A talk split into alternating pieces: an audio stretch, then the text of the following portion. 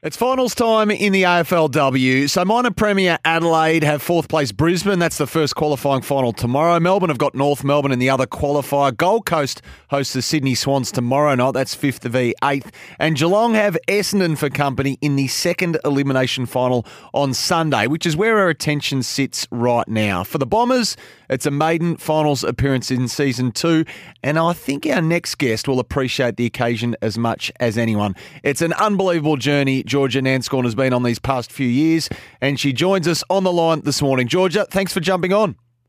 No, thanks for having me on. I have to ask, are weeks like this or seasons like this that you've played every game in the midfield, do they make the hard times worth it, Georgia?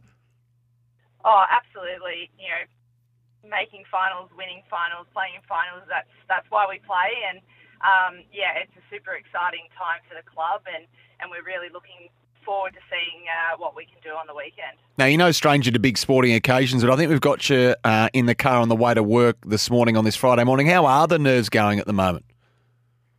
Yeah, look, there's of course a few nerves. I think um, they'll they'll get a they'll ramp up a little bit as we get closer to the day. Still trying to stay pretty calm about it all and, and relaxed. And ultimately, you know, in the end, it's another game game of footy, game of game of sport. Uh, we had our uh, session last night, and we'll have a captain's run um, on Saturday morning, and then uh, ready to go for Sunday. So having a, a nice slow build and um, yeah, really looking forward to hitting the ground uh, running on, Sunday. As you would be, and that's obviously where your full focus lies Sunday, GMHBA Stadium against Geelong. But I just want to go back quickly to go forward because your path is amazing. I mean, how many games for the Hockeyroos was it? Was it 205, Georgia? Uh, correct. Yep. so first selected as a 16-year-old schoolgirl, I think you were the youngest Australian to, to get to 100 and then 150 caps yeah. with with the Hockeyroos. You'd, you'd achieved a lot by the time you you hung up the stick at 26.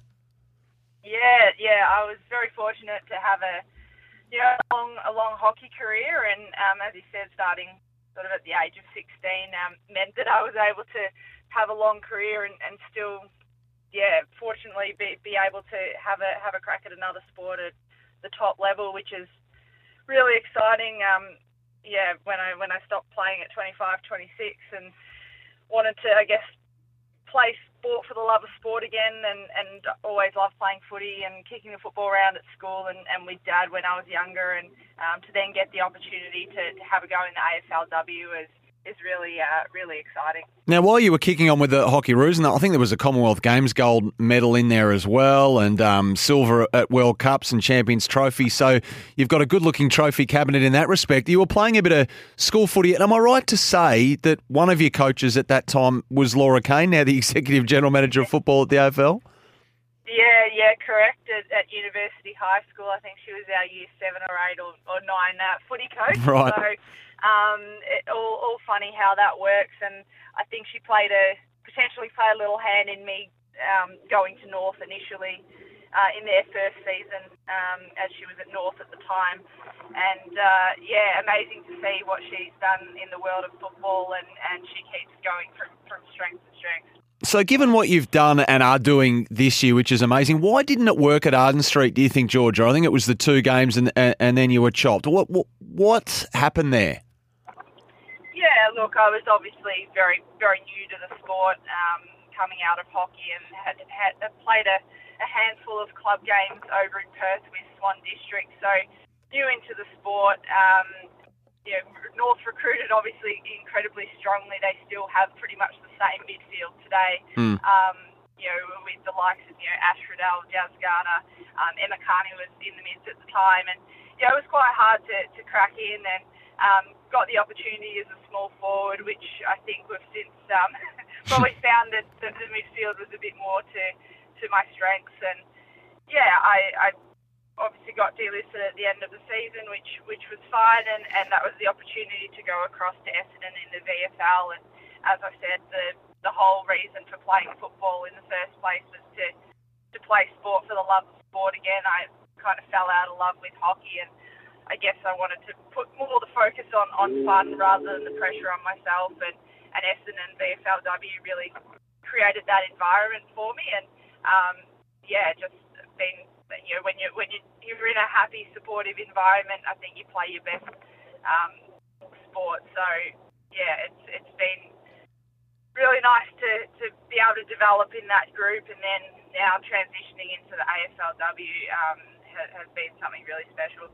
Yeah, so I'm interested in this particular moment, Georgia. So that you go to North Melbourne, you start a, a, new life in many respects after the hockey, and you get that brutal setback. Now, you took yourself off to play VFLW football at Essendon. They didn't have an AFLW team at that stage, I don't think. So, the uh, how hard I mean, the easy decision would have been on paper anyway, a return to hockey. I guess that was the safety blanket, wasn't it? You're you're only 26. You're a 26 year old veteran who wanted change, but the easy thing would have been to go back to hockey. Why did you Why did you persist at, at VFLW level with Essendon? Yeah, to be honest, it didn't cross my mind at all to go back to hockey. Um, I like absolutely mean it when I say I I just wanted to play sport for fun again, and yeah. um, had had very much lost lost the love of, of hockey. I was very fortunate to, to experience and achieve some great things um, with the hockey roos, but yeah, I really felt that I was ready to move on from that, and and um, yeah, to then go to, to the Essendon VFLW. I think that that first season with them, although we didn't win too many games in that season, it was probably one of the most enjoyable years I've had um, playing sport. So yeah, I there was certainly wasn't any point where I, I thought, maybe you know, this is this is too hard and we'll, we'll go back and, and play hockey. I, I was pretty committed to, yeah, seeing seeing what footy could do, and and to be honest, the intention wasn't to then be like, oh, I have to then go make AFLW again. I I was just happy where I was and and and really enjoying myself um, for the first time in a long time, and and and now I've yeah been very fortunate that opportunity has presented itself to, to have another crack at the top level, and, and I'm, I'm really enjoying it. We're speaking to Essendon uh, midfielder Georgia Nanscawen. So, Georgia, tell us about your commitment to the Bombers because, I mean, how many offers from rival clubs were coming when you were playing VFL for Essendon as you were? I mean, we mentioned they didn't have AFLW status at that time.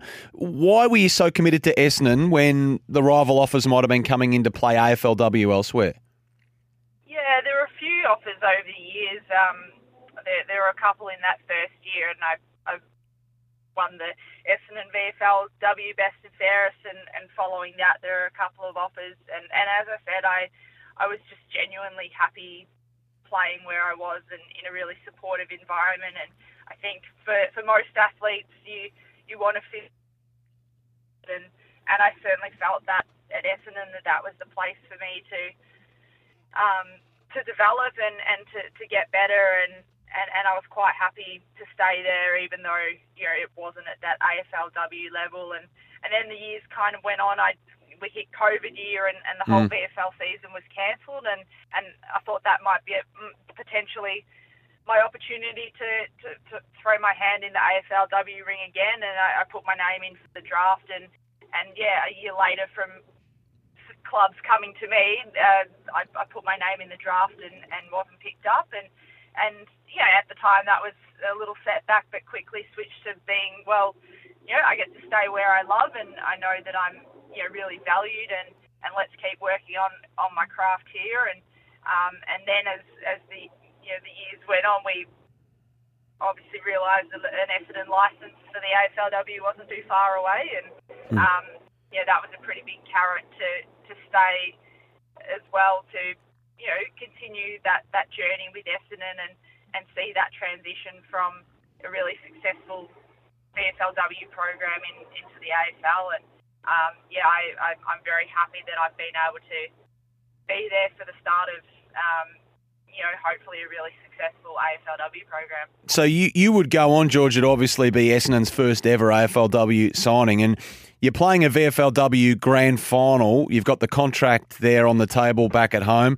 You're going to win this VFLW grand final. How long before that final siren did you rupture your ACL? yeah, I think it was about 15 minutes to go or something. so yeah, the, the the game was well and truly um, sewn up by that stage. I think um, looking back on the footage, the commentators were saying, "Oh, now it's all about enjoying the, the uh-huh. last the last bit of this game." And yeah, went up for a mark, which um, I sit, joke about. I'm a ground ground ball player. I don't know why I went for a contested mark and um, went up and landed, and and the knee just gave way. So um, yeah, certainly not the, the way I was hoping that, that game to end, and um, was certainly the whole spectrum of emotions um, on that day. Indeed. And just coming back to the whole hockey decision, I guess maybe it was always meant to be this way. I mean, good bloodlines for you. Now, if I got this right, you are the great, great niece of Carji Greeves, Edward Carji Greeves, the first Brownlow medalist? Yes, no, that's correct. Wow.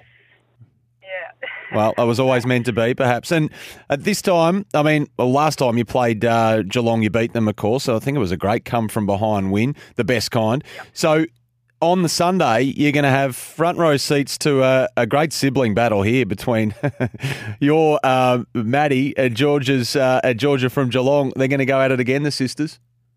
Yeah, they're two two champions um, of the game at the moment. They're they're both yeah absolutely top quality players, and and we've seen a couple of good battles with them already across the first um, two years, uh, and I think one apiece. So um, you know, they'll certainly, certainly no love lost. Put the sibling, uh, you know, love aside once we, we cross that line, and um, yeah, looking forward to seeing seeing what they, they do. And obviously, I hope that uh, Maddie Maddie comes out on top for the, on this occasion. Indeed, and you too, George. I really appreciate your time this morning. Uh, As I said, after you sat out last year, it would have been enormously difficult to do Essendon's first season. You've played every game this year, all ten.